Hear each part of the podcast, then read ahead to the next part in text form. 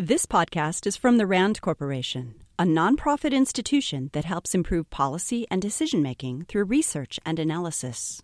Visit www.rand.org to learn more about us and to explore RAND's free online library of more than 10,000 policy reports and commentaries. It's a pleasure to be here today. I see a lot of uh, friends and a lot of people that I know are involved in or interested in the criminal justice system. So it's great to see you here today.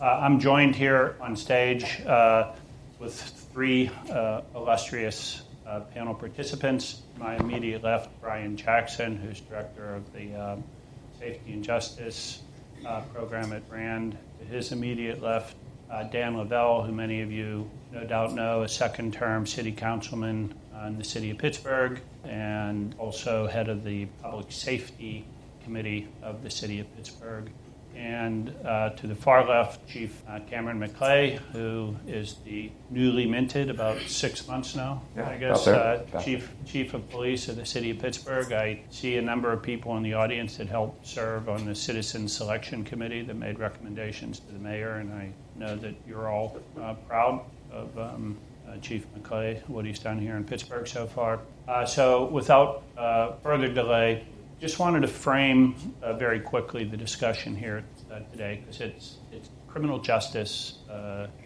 is a large um, topic. We're going to bite off a small piece of that. I mean, most people today would say that the criminal justice system is an entry point for far too many people, and there are a lot of societal ills, education issues, social service, human service issues that are, you know, feeding the pipeline. Um, that's not the topic of our conversation uh, today. Um, and others would say, um, you know, and some of us agree with them that the criminal justice system itself is broken, even though larger systems are funneling more individuals into the criminal justice system. You know, we have 5% of the world's population, we have 25% of the world's prisoners. We have the highest imprisonment rate of any, you know, real country in the world. But that's a whole separate issue, too. And we're not going to talk about that here today. But it is important just to note that the police and the police interaction with the community is really the front line of that entire system. And so, in some ways, it's, you know, like the water tension. It's where, you know, two different uh, societies come together in some ways. And so, what we really want to talk about today is that intersection between the, the community and the police. And it's certainly a timely topic now, uh, given what we've all seen in the nightly news over the last six months. So, let's begin at Ferguson. Uh, and we don't want to dissect things that have already happened. We want to talk about things moving forward. And we'd ask that questions you have are sort of more prospective rather than trying to dissect history. But uh, in response to the Ferguson episode, uh, President Obama did appoint a commission to look into the issue of uh, trust and community relations, uh, police, community trust uh, issues. And so I'll turn to Brian, and Brian, ask you to give us a perspective of that uh, commission, uh, what its work is, when its report is due, and um, its relevance to today's stuff. Yeah, well, thank you. So the the President's uh, Commission on, on Policing, uh, 21st Century Policing, uh, started uh, in, in December. Um, so it was uh, not very long ago. It was a commission that was made up of uh, police professionals, so police leadership, former DOJ um, leadership, academics who had, who had done research on this issue, um, members of community groups, civil, civil rights attorneys. Um, and it, uh, in, in, a 90 day window, which is a, sort of an incredibly short timeline for anything to happen in Washington, had the charge to sort of really open up and sort of get a lot of input on the issue of police community relations, but sort of broaden out. So, looking at sort of issues of technology, um, issues of police strategy. They had many listening sessions, so, you know, sort of seven or so hearings where they heard more than 100 different uh, briefings. In fact, uh, some from, from folks who are here in the audience, um, so who may have things to add about that later. And really sort of took a, a very wide look at, at this problem and different approaches to it. Their interim report came out that contained something like 60 action items and, and, and different recommendations that, that really covered sort of things from uh, sort of philosophy behind policing and sort of approaches to it um, to, to, specific technology issues. So now we're sort of at the point where the, the report's being finalized and sort of the, the criminal justice system in the U.S., which is, is sort of made up of you know, 18,000 plus you know, separate departments, is sort of looking at this set of recommendations to, to sort of say, you know, which of them are you know, sort of relevant and appropriate to, to their specific community and, and, and, sort of looks for steps forward. So it's sort of looking, it's, it's sort of a top down uh, federal look um, at sort of a menu of options um, for improving police community relations uh, in our very sort of heterogeneous uh, policing uh, sort of system. Thank you. Chief, I may turn to you uh, next. That the, you've been in office for a relatively short time. Mm-hmm. Um, to follow up on Brian's comment about federal interest in this program, you, you have entered into a partnership already, which is a big, fast step forward for a new chief. Uh, could you tell us a little bit about um, this new partnership you're entering into, what precipitated it, and sort of what you hope to see out of it? Yeah, absolutely, absolutely. I, I was hired with the task of doing a few things. Uh, num- you know, number one, to improve, improve uh, police community relationships, to bridge the trust gaps between Pittsburgh police and the communities that we serve uh, asked also to implement uh, community oriented, data driven decision making, and then a third, seemingly unrelated, uh, potentially, but really not, uh, improving the morale within the organization. And I hope during the course of this conversation, we're going to talk about how tightly bound, tightly bound those issues are, particularly with respect to the relationships between the police and the communities we serve, particularly our communities of color who uh, experience a very different interaction with police at times than uh, the white majority does, and internal morale and perceptions. What we'll talk about is procedural justice as we're going forward. But one of the things I uh, recognized coming to town, uh, had opportunity to have a lot of conversations with uh, members of various communities um, made a particular point of reaching out to those who had been very critical of police and those, those uh, involved in police accountability conversations, trying to get my head around and fully understand what were the issues here in Pittsburgh. And what I, one of the things I discovered is that there are uh, we're not as far away as from one another as we think we are. And my experience here in Pittsburgh has been like an experience I had in, um, back in Madison. Is as we get together, we the police and members of the community, and we we enter into respectful dialogue, and people, members of uh, particularly adversely impacted communities, have an opportunity to say. Police, do you know that when you do it this way, this is how it feels? Do you know that when you do this, this is, this is the impact that it has on us. Do you recognize the pain you're causing?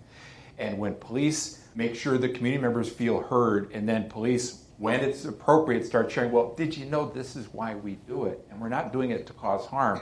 Really amazing things start to happen as we start understanding one another better. And one of the things that I recognize that in order to improve policing here in Pittsburgh or anywhere else, uh, one of the key, th- there's some key things we really have to get our heads around and understanding. Uh, first is the impact that implicit bias or unconscious bias has on the way we human beings interpret and perceive one another. It's not a police community thing, it's not a white black thing, it's not a male female thing, it's a human being thing. We're all prone to these cognitive shortcuts that we take, and they have a very insidious effect on the, the attributional judgments we make about one another. And I've observed from my earlier career that when you help officers understand this concept, and when you have community members understanding those concepts, we hit pause, we're willing to check our, our judgments.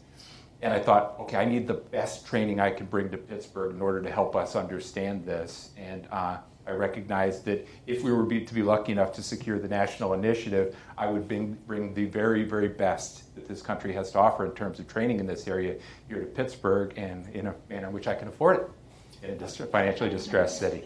Uh, I also recognize that procedural justice is critical to the perceptions from the public of how they feel about the way the police treat them. I've long known that procedural justice internally within, the, within organizations is absolutely critical to the morale, the uh, mental health, and well being of members of the community, and that officers of the Pittsburgh Bureau of Police will treat the public no better than they perceive I, as their chief, their city government, and their organizational leadership system teaching them. So I think, okay, I need the best training that I can find, and I got to find a way to pay for it. And as luck would have it, the national initiative brings some of the best minds in uh, policing here to help provide training in those critical areas. And the third thing the national initiative will do that uh, from the time I walked in the door, I desperately wanted community surveys.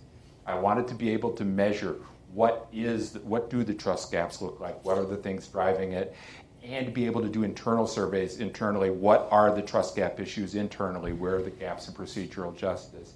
And so, as luck would have it, uh, we were able to show some meaningful progress forward here in Pittsburgh, and we were blessed to be offered the opportunity to be one of the pilot cities. So, I couldn't be more excited with the opportunity to, to bring bring this this uh, here to Pittsburgh. It puts a lot of, puts us under a lot of pressure. What we do here in this community over the next three years uh, is going to be in the eyes of the entire nation. So my, my intention is that we're going to succeed greatly, but uh, it also puts a lot of pressure on us to you know, hold ourselves to task. Thanks, Chief. Uh, Councilman Lavelle, you know, we've heard, you know, or talked a little bit about presidential commissions and procedural justice and national training programs. Um, at the other end of the spectrum, you know, you're in touch with constituents uh, and communities of color, as the chief mentioned, where you know presidential commissions and academic training programs may not bear immediate fruit. Um, can you give us your your perspective of what what needs to happen, what the police need to do, you know, sort of on the streets in the communities that you represent, uh, before we can really see a level of trust being built?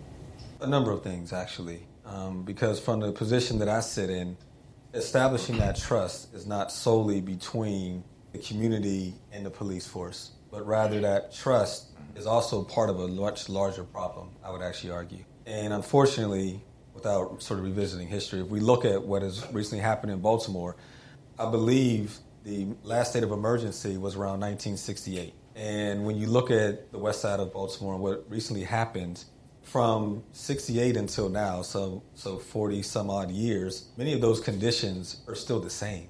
The same, you still have the literally some boarded up homes are still those same boarded up homes from the last state of emergency. The same poor education is in place. The same amount of unemployment is in place. The same amount of despair, health disparities within the communities are still in place. And then add on top of that a police force that many, not all, but many have grown to fear as opposed to trust now makes it sort of all boil over. And I think for many, specifically in parts of the city that I represent, they look at it as a much larger lack of faith within their community. That government as a whole has failed them, and the police are simply one aspect of that. And so, from my perspective, in order to begin having this specific relationship, we must look at the entire picture. Um, but getting deeper into the very specific relationship, as an example, there was a woman I met with last week, maybe Thursday or Friday, and she came to me because she said, We need to do something now to address what may become a bloody summer in the Hill District. If we don't get in front of what I see happening on the ground mm-hmm. with young men and women, and the chief will know some of these details we probably can't really discuss. But at the end of her conversation, um, I said, Okay, I was amazed at how much information she had, but I was also amazed at how much she was unwilling to share with the police because there was a lack of trust. And her belief, what she said to me at the time was when I said, Would you be willing, you and a few other parents in the community, be willing to have a very private conversation with myself, the chief, and the commander to begin discussing these specifics? And then how do we broaden this out to a much larger conversation? Her response to me was, Why would I trust them when I see them go on TV and defend themselves over what we all know was illegal activity, or at least in the eyes of many, was unjustified violence from the police to the community. And so that and that was a hard thing for her to get past. And eventually, after much needed conversation, we got to a point where she was willing to say, I'll trust you to lead this conversation. But from my perspective, many within the community want to see officers who have, in their views, unjustified violence on citizens and or in the worst case, homicides, be prosecuted in the same manner in which those that they're sworn to protect are also prosecuted. And they don't see that happen. And because of that, there's a fundamental lack of trust. Um, the other thing that I would say, and to the chief's credit, I actually believe he's done a lot to change this reality is that we need a police force that's not coming into the community to manage it, but rather work with it. And so we don't need a police force. Another word you probably just call it community policing. But it's to say, come in and work with us to better the relationship, allow us to have the stronger relationship so that we can come to you and work with you on these issues, as opposed to what we often feel is something happens and now all of a sudden the militarized police force is here to manage our community, which is not what we need. Uh, Brian, uh, you know, Dan raises a, you know, a pretty interesting point that you can, you can talk about building trust, but it's easier to talk about than actually do it.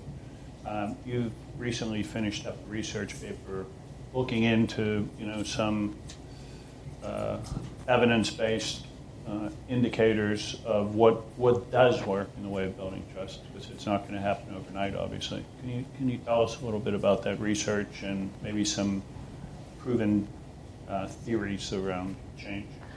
Well, I mean, the, the work that I did is really sort of standing on the, the shoulders of, of, sort of criminologists that have been working on this issue for a long time. I mean, one of the, the ironies in this is that there, you know, this is a topic that we're focused on now because of what happened today, but it's a topic that's been important and been the focus of attention for many, many years. And the, the, the, the benefit of that is that there is a body of work you know, based on you know, concepts like procedural justice that you know, provide a path to sort of bring police and, and, the community together, essentially to talk through these issues. I mean, sort of the elements of procedural justice include, you know, having the uh, you know the opportunity to tell your side of the story, which is important in a in an interaction between a police officer and an individual, or a police department and a community, where there will always be sort of a, an asymmetry in authority, um, and having you know both sides be able to you know, sort of give their side of the story, feel like they're heard. Um, be able to have confidence they're treated fairly. Uh, the history of these relationships makes building that confidence tough. And it's, uh, you know, it, it, the, the, sort of the way that I summarize it is it's, you know, you can only build that confidence through deeds, not just words. I mean, and it's, it's, it's policy, um, but it's also how that policy is implemented when individual officers interact with individual citizens, whether that's in a, you know, being pulled over for a traffic stop or whether that's going to, you know, to help somebody out when they're calling police for help. And so it's, it's uh, sort of implementing these concepts of procedural justice you know, from the individual level, um, which is you know, sort of modeled for officers in the way that um, police departments um, sort of manage them. Um, and it's, it's sort of modeled at the, the, the, the, department level in sort of the interactions between the department and the community um, to sort of build these relationships, which is what sustains that trust and lets it survive um, you know, incidents like you know, the tragic incidents, whether it's a citizen that, that is killed in the uh, interaction between the citizen and police, or whether it's an officer who's killed um, in, in a situation. If, if the trust exists, um, you can weather those crisis situations and, and work through them, but without the, the relationship and without the infrastructure, you know, sort of those become you know, the incidents that sort of tear down the, the trust that, uh, that exists. Um, this is a a five-minute warning, so to say. Uh, I have a couple, another question for the chief and for Dan, and then we want to open this up because we really want it to be interactive. So start, start your wheels grinding. Um, chief, you know, 200 years ago, when the first police forces were, were formed, there, you know, there was much more of a, a focus on prevention. But certainly, these days, the public thinks of the police as arresting machines to some degree, and some police think of themselves in that way. So uh, I'm going to give you a, a semi-tough one to sort of say we, you know, the research can talk about sitting around and having dialogue with the community and all, but when it comes right down to, you know, some cynics would say getting police officers to sit around a campfire and you know, sing songs is not the easiest thing to do. So, sure, sure. as a leader, you know, as a, as a police chief, how, how do you go about really changing what might be a mindset? You know, how do you model that kind of behavior in, in the rank and file who are engaged in these confrontations or at least interactions on a, a regular basis? No, and, and modeling modeling is the correct correct word. And it really does come down to mindset is how do we as police, and I'm talking nationally, not just here in Pittsburgh, how do we define our role? Do we see ourselves as looking at our communities as prospective terrorists, waiting for somebody to do something wrong so we can use the only tool we on our gun belt or on our belt that we enjoy using, that being the power of arrest? Or do we contemplate ourselves as peace officers, as members of the community, who empower communities to deal with the low level issues so that then when it's time for us to use our sworn authority to make arrests and for those unfortunate few circumstances to use physical force, we, we reserve those for the times when all else all else fails. So it really begins with a mindset. It begins with uh, begins with modeling. Uh, so as a, as a chief, I had to I made it a special point to start modeling externally first, building those relationships, setting up those lines of communication. Now, when we're having those kinds of communications, whether it's a police chief, whether it's an officer who puts the car in park, gets out and starts talking to people in the neighborhoods, those are planting those initial seeds of trust. We're planting, we're planting seeds, and hopefully sustained over time, those will grow into something that roughly approximates trust. The time when we're going to need to harvest that trust that we planted is when we have those critical incidents, when we have those bad arrests, when we have those good arrests that draw public attention. We have to realize that when uh, officers try to make arrests and suspects violently resist, it's never pretty. Even if it's completely lawful, it's never attractive, and it always causes questions for community. So how do we sustain enough relation, enough trust, enough trust in the in the trust bank, as the late Stephen Covey used to call it, that we're willing to hit pause on the emotional response and then withhold judgment before decide uh, before uh, we have our reaction.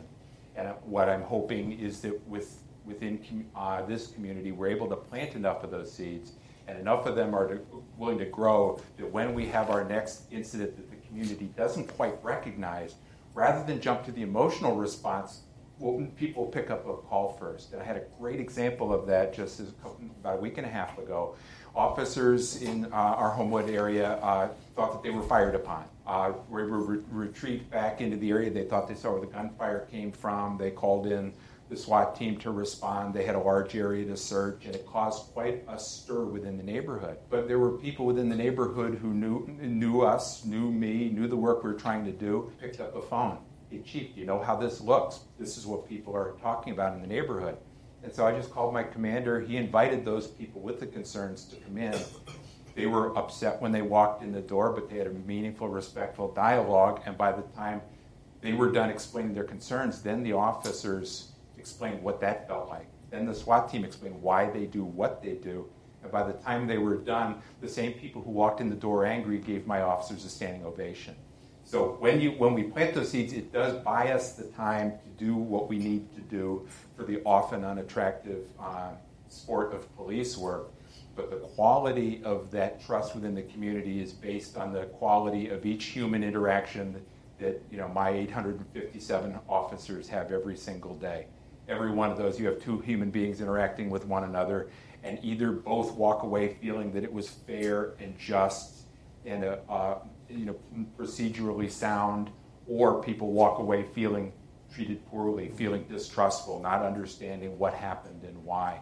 And so there's uh, it's not it's very very necessary that we continue to be good at the the uh, traditional law enforcement role in order to reduce crime and deal with violence within our communities. We just have to find a more artful way to do it so at the same time we're able to communicate why we do what we do, that the community members who are affected have an opportunity to share their perspective.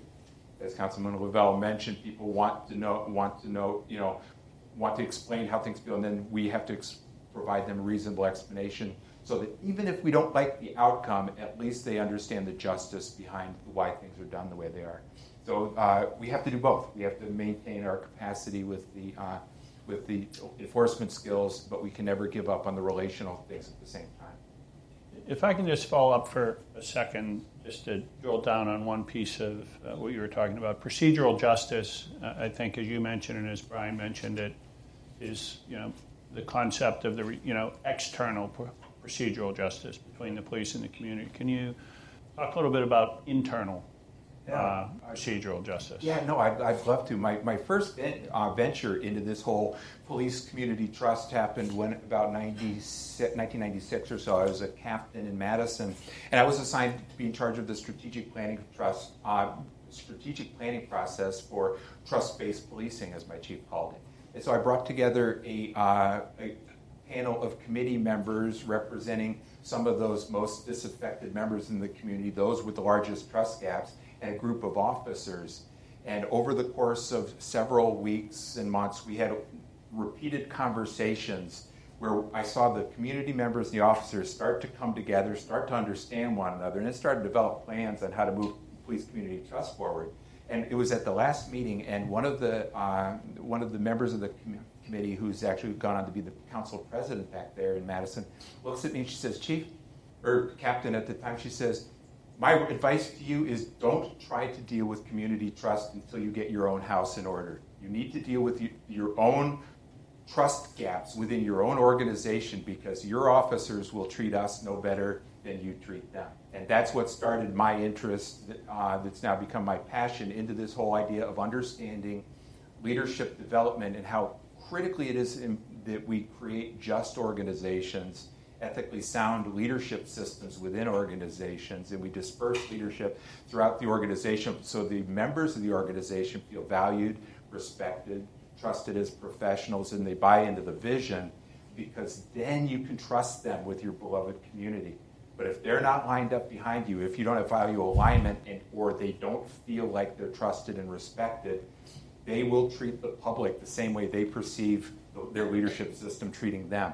And in a, a profession dominated by uh, a command and control, uh, uh, keep your mouth shut and just do what I do what I say, or as we say, see the gold and do as you're told uh, that doesn't bode well. We don't want our officers treating the public that way. So uh, when I talk about the need to transform policing and improve policing, I'm talking about improving the leadership systems. When we do that, we'll improve the quality of the service they deliver. So to, to me, it's about fixing this, and this will take care of itself through training and improving our leadership system. Uh, Councilman, um, you know, I don't think a lot of people would be surprised to hear that statistics suggest, you know, people in uh, high crime neighborhoods have the greatest interest in effective uh, policing. So it's sort of a, a strange di- dichotomy exists these days. Um, and certainly, trust is a is a two way street. It's not just something the police do into the community. So, can you share some thoughts about you know how that two way street may work, look from the community perspective, and how how the community can help build trust? Yes, um, a couple things. One, I just want to highlight two of the things I've heard Chief say. Um, one is presence, being present matters um, from a police community relationship. Whether it's, as an example, when the chief and then Commander Holmes came into the community a year ago after a tragic shooting and were willing to sit and be present and hear and listen the concerns, that opened up some communication gaps. Um, Commander Brackney on the north side. She's now moved on as well, but higher. Um, but she would do walkthroughs with the community to try to get ahead of it, to say, let's just walk down your street for a while. Well, the community also has to respond to that. They also have to sort of understand, and the vast majority do, that the police are here to help you, to work with you, not to fight you. Um, and the community has to step up. I often lean towards our faith based community to provide that leadership um, I know in the Hill District, many of our ministers want to have a very intimate relationship with our chief, with the Zone 2 commander, and on down the ranks, um, so that you can't always have that line of communication. I think the other thing the community can do, when I say community from this perspective, I mean government, is we also have to be able be willing to share information. Um, we can't, the police force, government, can't just hold everything internally and not be willing to say, this is what happened. And a while back, the chief mentioned data-driven policing, so that when we come when we come into a community, the community can say, "Why are you on this corner at this time? What is happening?" And the police can say, "I can show you right firsthand where the crime is. This is where it's disseminating from. This is why we're here." And then it becomes common knowledge, um, sharing information over what happens when you have shootings, whether it be on to a citizen or to an officer, because unfortunately many in the community don't really realize to the extent that what officers may be shot at in, in the line of duty. Um, so opening up the information and sharing that also becomes critical on both sides. Um, and I just think at the end of the day, the community has to, and the majority do, understand that this needs to be a relationship. Um, but doing those small things will allow for that to occur. Time for questions from the audience. We might note that there, because this is being recorded, uh, we'd ask you to wait for a microphone uh, so that the television audience can uh, pick up the question, but also so other people here can hear. Questions? Mrs. Springer. I'm from Brooklyn, New York. And when I was growing up, what we had was community people who were interested in becoming policemen. So there was a lot of recruitment in my community. There was one particular family, and their last name was Irish, and they all became policemen, African American family. But they knew the community, they knew the churches, they knew the schools. So when they became officers, they were placed in the community, so they understood all of the emotions of the community and where it was going. I don't feel that we recruit in the communities that are at risk to the degree that we have people from that community being trained to be police officers to go back to the community. Is that something that we should be looking forward to? Yes. And I don't want to speak for the chief. But, By all means, Councilman. no, but I, I, this is a conversation that's come up. And I do know the chief is looking for very innovative ways to actually go into the community. And to Mr. Teeman's last question of me, the community is open to saying, let's come into our churches and do recruitment. Let's come into our community centers and work with you so that the test can be held there as opposed to once a year at the convention center, as an example. And I know there are other ways that the police force is looking to truly have that relationship in the community so that there are those who look up, respect, and then want to be a part of it. Something else the community can do to also bridge this relationship that is being created is police athletic leagues within the city of Pittsburgh to increase that relationship so our kids at a very young age see the police as a role model, father figure in many ways, um, but not in an adversarial way. Um, so yes, that is something you can look for, but you can. Yeah, no, absolutely. and it's, it's a, one of the things that's foremost in my mind. And uh, we're doing all of the above. We're doing uh, as much targeted recruiting as we can. Uh, we're partnering with Hill House mm-hmm. to set up mentoring programs to help people succeed on the test when they decide to put in uh, working very hard with personnel and civil service to try to see what we can do to expand it. But we are constrained in a, in a lot of ways.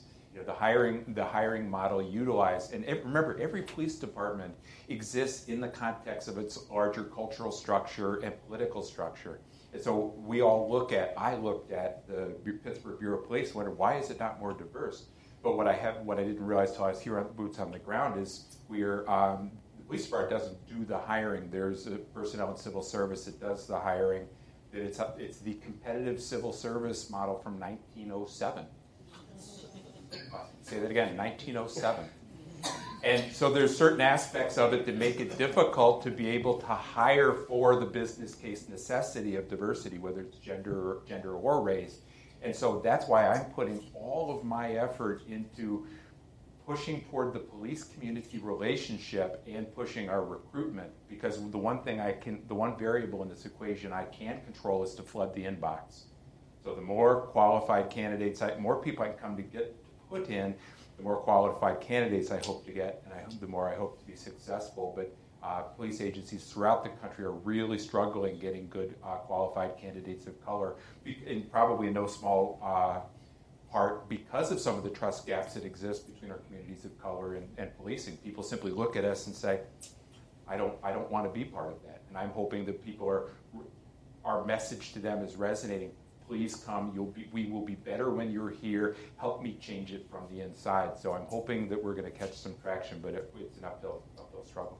It's also safe to say there's a certain debate going on in, in you know, the police hiring community as to, you know, and it's similar to the debate going on around SATs and college admissions of whether there's institutional bias in the testing that's taken place. And one, one interesting model, and Chief, I'm not sure to what extent uh, uh, the community college has been involved, but, you know, a model for the fire department is the community college actually started providing classes to help uh, students pass the entry exam for the fire union, and as a result of that, uh, the diversity entering the fire union has increased. I'm not sure if you've had any discussions in that regard. CCAC does do test preparation. Now, not everybody goes, but the, the d- data does suggest that those who do are more successful. And so we're certainly urging that pro- people to participate in that. And then again, we have Hill House, we're writing another grant to try to do similar things actually in the neighborhoods where people are more comfortable. So, yeah, it's an all hands on deck effort. We have a question in the back. Chief Srini, and I have a part A and a part B.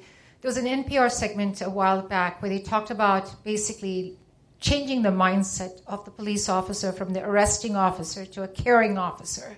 Therefore, being engaged in things like, well, if you have a water main leak break, we will send our police officers so that we know that you are as much interested in nurturing the community as much as protecting the community. So my question there is, uh, part A question is, are you doing some things in terms of educating the police force with the help of psychologists, etc., to change their mindset? The second part of the question is, in healthcare, we face a similar situation. So we cannot get our socially and economically challenged young teenage pregnant people to go to the hospitals. So what we do in healthcare is we call the doula program.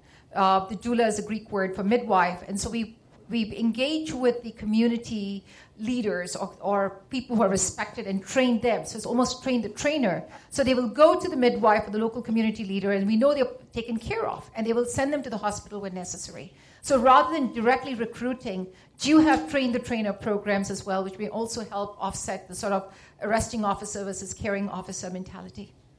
A couple, a couple of pieces to that. Again, the uh, the fundamental question is how do we contemplate ourselves? And the uh, I'm continually trying to remind us that we, you know, bring us back to the the Peelian principles of police being the community, community being police.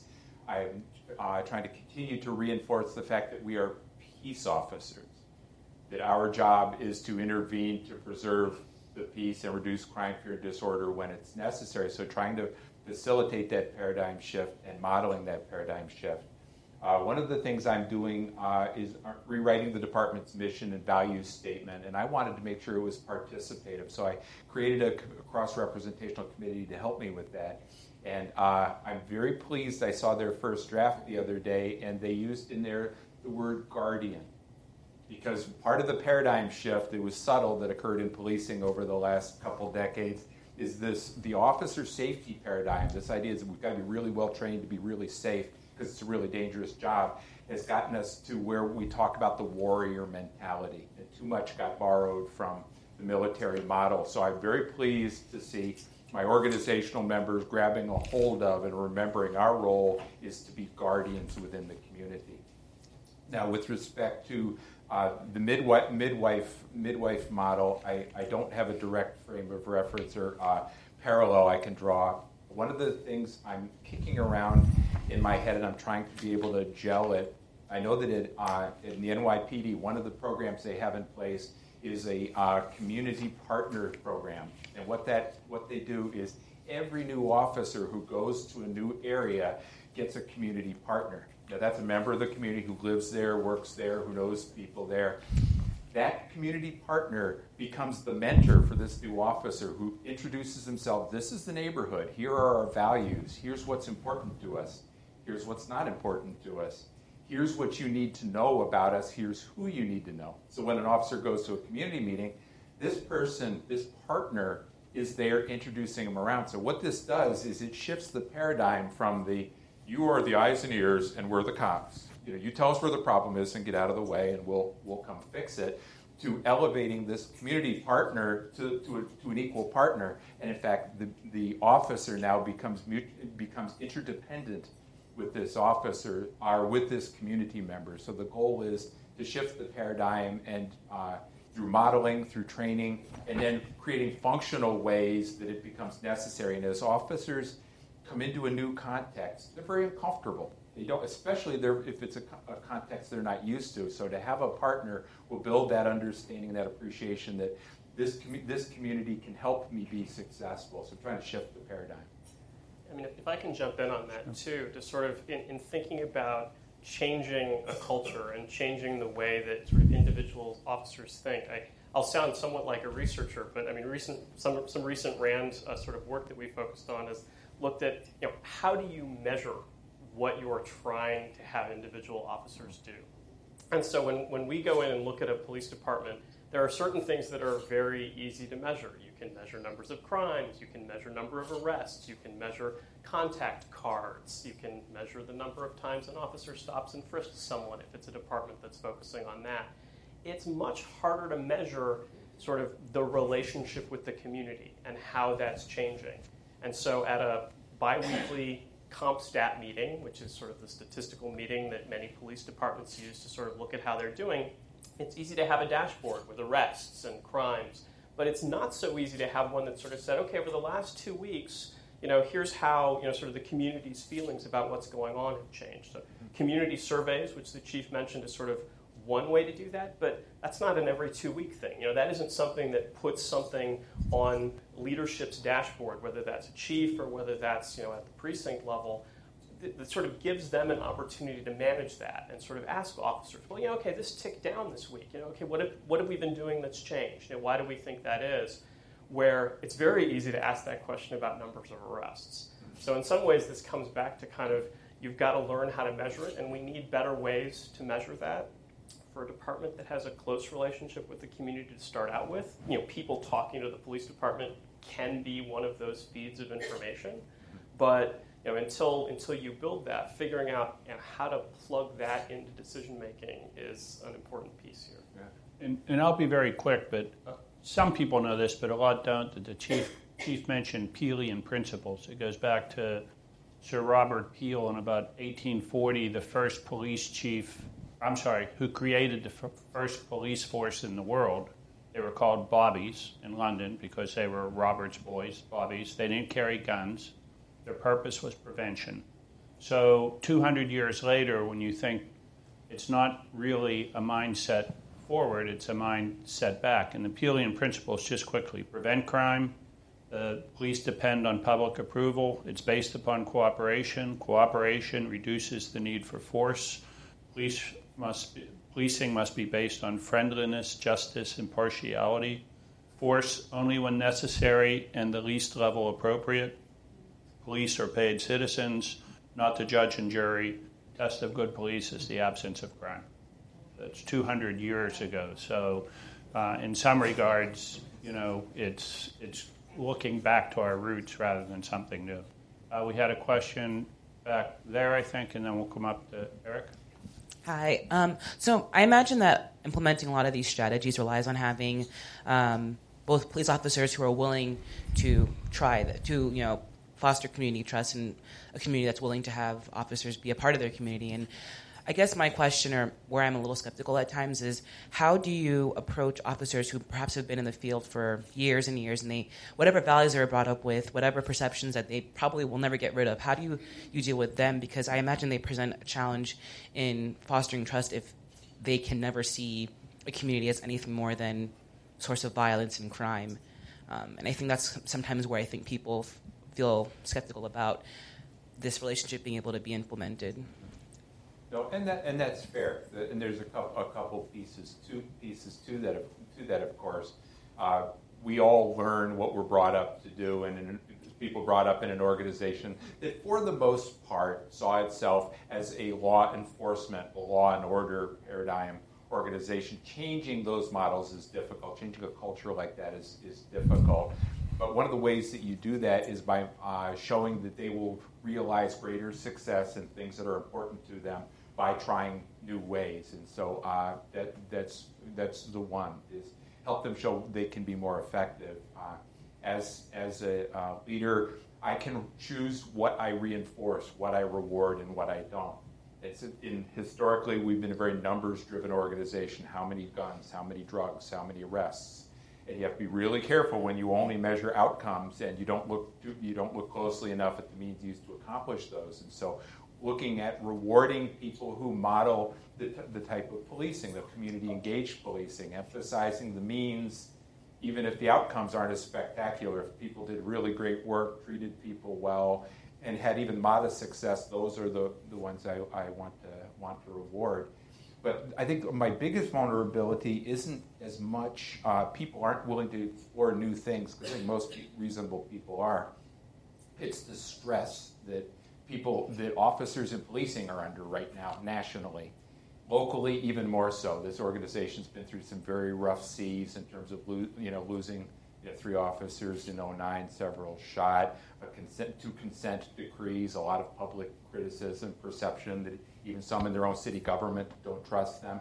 And so uh, stress is a very, very big uh, impact, has a very strong impact, very profound impact on our capacity to deal with stress and then how we treat other people. And so as uh, my, internally, I'm communicating to my command staff that my number one concern is stress mitigation. I have to get a handle on the stress that our people are under, find ways to make them more resilient, help them deal with some of the challenges they've been through, so they can find a place to put this baggage of pain that we've been carrying around so that we can move forward. So there, it's a very complex complex thing.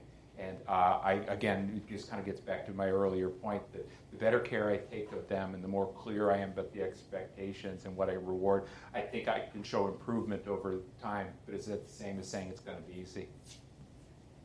Is there uh, something that we can uh, question? Is there something that can be done in police training that builds in some kind of uh, barrier that says, okay, let him go because I got all his information, or it's let me call ahead to buddies at the next interception or intersection, so that we don't have that knee-jerk reaction of a bad guy.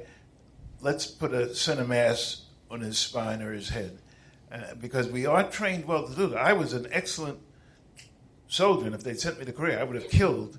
I mean, it was not, forget the law degree, forget all that fancy stuff uh, being a, a, lover of Shakespeare, I was my mission was to kill people, and I think we we we make that mission so clear that sometimes it's not thought through. It's just pull your weapon, sure, sure. fire at the center. Uh, it's a tough question, but I, it no, no, troubles me. Think. No, not really. I, no, I appreciate you asking. Uh, we teach, we program. You were you were programmed. Yes you were programmed such that under high levels of psychological stress, your body would simply react and you would overcome the natural human resistance to killing, even if you didn't want to. That's what you would do under stress. We program officers too, but we program them very, very, very differently. The mission of police officers is not to kill anybody in particular, let alone particular groups. Okay, so the mission of police is as peace officers to reduce crime, fear, and disorder, to serve the community. And we teach the use of force very judiciously with an eye on that, on that role. Now, can Oregon police use of force training emphasize the physical skills and underemphasize the decision making skills or underemphasize communication skills or underemphasize the mission and the roles and the context for it. It can happen. Absolutely, it can. Uh, I think the profession generally has come to a reasonable place where most places do it reasonably well. The issue, though, is always are we reinforcing the role and are we reinforcing the decision making? And so, uh, one of the things that you know Pittsburgh Police does quite well is the the training to include the decision making using both simulations, uh, you know, electronic simulators as well as role playing scenarios. So we always reinforce that decision making component. But you're absolutely right. What people do and what our officers do under stress is a product of how they're programmed and what they're trained to do. One of the uh, I spent most of my career as a use of force trainer, and one of the things that scared me, it frightened me, is when I was finally exposed to implicit bias training. And I learned that because we teach officers, you make your decisions based on your reasonable perception of threat. Then, when I came to understand bi- implicit bias, I started to realize, oh my, what if our perceptions are unreasonable because of un- biases we have? So that's why, of all of the menu, of all of the things I want to teach here, implicit bias is right at the very top of the list because what is it that's causing us to perceive threat? And are there things there interfering with that decision making process? So, your point's a good one. We get nothing better out than we put into it, and training is everything because under the high levels of psychological stress that police officers are under, the cognitive processes aren't working. They're reacting reflexively based on the training that's in there. So training is everything. And the law is very clear appropriate levels of escalation, only the next level necessary to respond to the situation. But as the chief says, uh, it's a reasonable person interpretation, both legally and in practice. And so it gets more complicated. Mr. Tompkins. Uh, two questions. One, why isn't there a woman on the panel? And the, very seriously, because there's a certain perspective we would have gotten from a female that we not that we would get from y'all, which is okay. And secondarily, is um, what role should the Fraternal Order of Police play um, in changing? This is for command, uh, Chief McLay.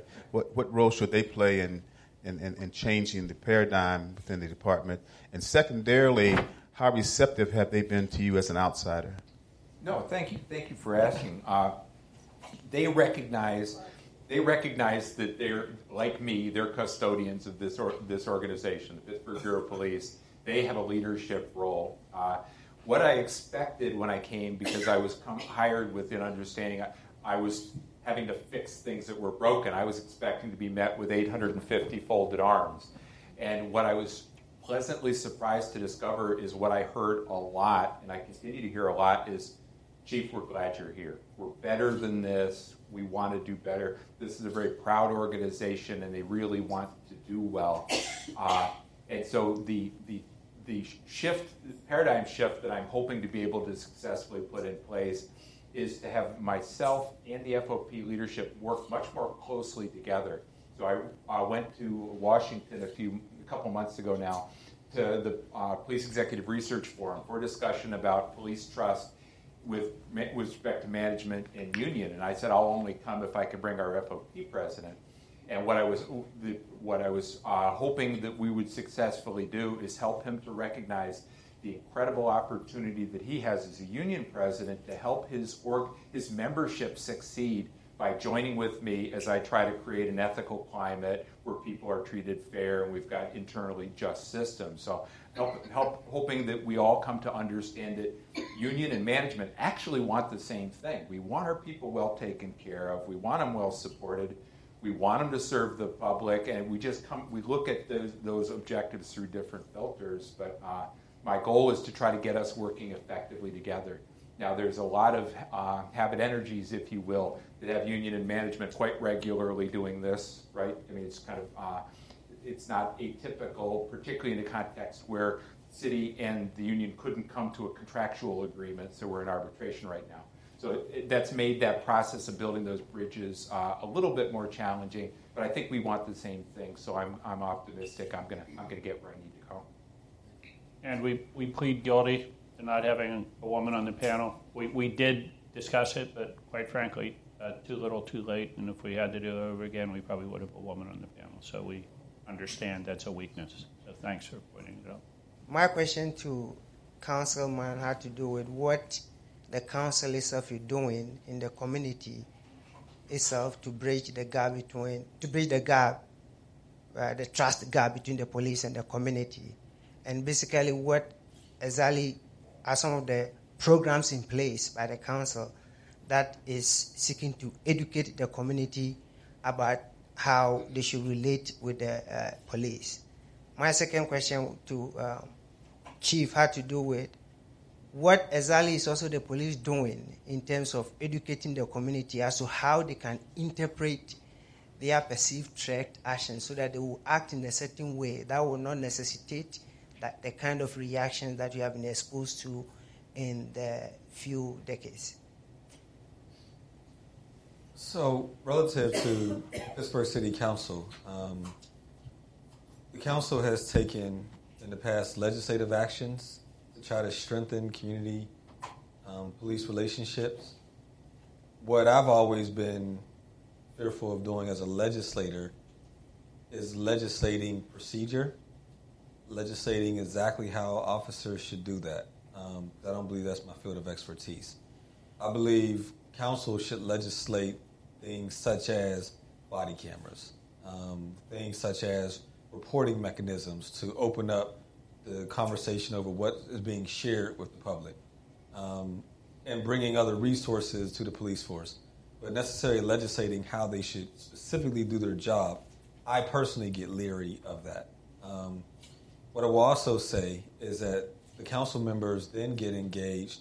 We also legislated, C.J. Gilmer's going to speak next, um, but Reverend Burgess, maybe two half years ago or so, um, brought forth the PIRC, Pittsburgh Initiative to Reduce Crime and that was legislated. That was an initiative based on other models in Boston, and Cincinnati, mm-hmm. um, to bring into the city and be proactive in getting in front of some of the violence that we were dealing. So that was also legislated as well. What we also do, um, working with not only just council but the mayor's office and others, uh, a week ago, no, two weeks ago, we had a citywide public safety meeting um, where the emphasis was about youth at that one. Um, we do those quarterly and then monthly, there are public safety councils that meet in each one of our districts. Um, another thing we often try to do is make sure that the community officer assigned will often accompany us to meetings within our districts to report out what is actually happening, usually within, say, a four or five block radius. Um, so that's some of the things that we've been working on. One of, one of the one of the areas uh, that you know uh, I would like to see improve. I would like to improve on is uh, our ability to communicate with the um, with the with the community, with the public. I mean, it's my res- my responsibility to be able to communicate to the community where we're trying to go, what the goals are, but then also be able to educate the community what my limitations are, what are those obstacles that are going to get in the way, because I've got to be able to create realistic expectations of what police citizen interactions are going to be, look like, realistic expectations in terms of how long it's going to take in order to get towards the, the desired vision, and probably most importantly, what I need for community to do. So we're having a lot of those conversations in the uh, at the various venues that the councilman's describing. We have a lot of community meetings where we go, so we're able to do that there. Uh, what I'm hoping to be able to get better at is being able to leverage the, the media, get them more willing to help us with that, that very, very important messaging. Uh, right now, we're not terribly successful with that, and uh, we're very. The media will commonly present on the bad things that happen, but when there's positive events, or there's important messaging we want out there, or we're doing a recruitment fair and we'd really like some airtime to get people to show up. We're less successful in that. So uh, there's room for improvement there, but I'm working on it. Um, you mentioned trust a lot. So the question is have you seen any metrics that make sense? I mean, have you seen, and what are people measuring around the country? Are, is RAND working on that issue at all? Is anyone looking at that? And has anyone done a good job with increasing trust? Well, so the measurement issue, the, the, the, sort of the gold standard way that the field does it is community surveys, where you can you know, actually get a good sample and know, know that you are getting a representative you know, sort of picture of people's opinions. You know, asking questions you know, that range from you know, their, whether they do trust the police, whether they would call the police uh, for help um, and assistance. Um, and you know, sort of that's sort of the, the, the, established way in the field for um, getting a, a, baseline for what a community thinks.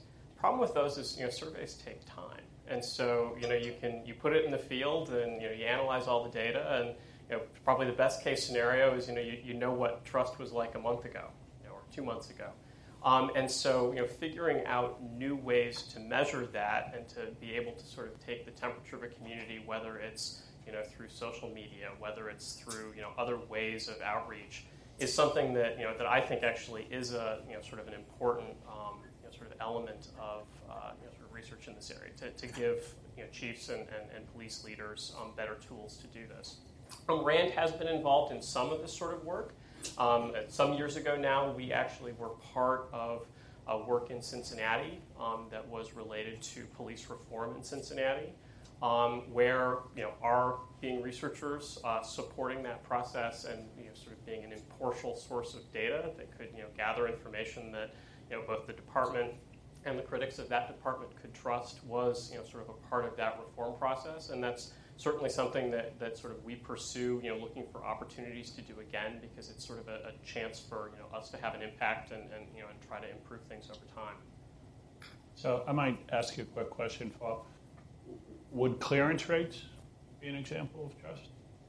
Uh, Or is that too well, so you know, measures like that are, are, are, are related to trust, as, as, as you know, sort of we heard when the community is willing to you know come to the police department with information that you know helps clear crime. But of course, there are other ways to get clearance rates up that, that have nothing to do with the relationship with the community. I mean, some uh, interesting sort of uh, measures that people have used have things are, have been trying to look at different reporting rates for different kinds of crimes to police. So we now have technology uh, that will detect gunshots across the community. Um, and you know, initially that was put out as you know a, an attempt to you know get better police response. You know, the gunshot goes off, the technology detects it, it appears in the records management system, and a car can be dispatched. But what researchers, and these were not sort of RAND folks, did was sort of look at that and realized, well, actually, it's sort of interesting to look in different areas of a city for what fraction of those gunshots were called into 911. And in some communities, uh, you know, a very high percentage of the gunshots were called into 911. Other communities, uh, not so high. And so there are, you know, there are ways that you can sort of use um, you know, things that would be traditionally considered you know, sort of policing measures to, to look at community trust, but you have to sort of tease out um, you know, sort of what part of that uh, reflects the relationship between the community and the police and what parts don't. I want to thank you all for joining us, and I mainly want to thank our wonderful panel for such an informative and nuanced discussion. Thank you so much. It was fantastic. Um, this presentation is provided as a public service by the RAND Corporation. To learn how you can attend programs at RAND, visit us online at www.rand.org/events.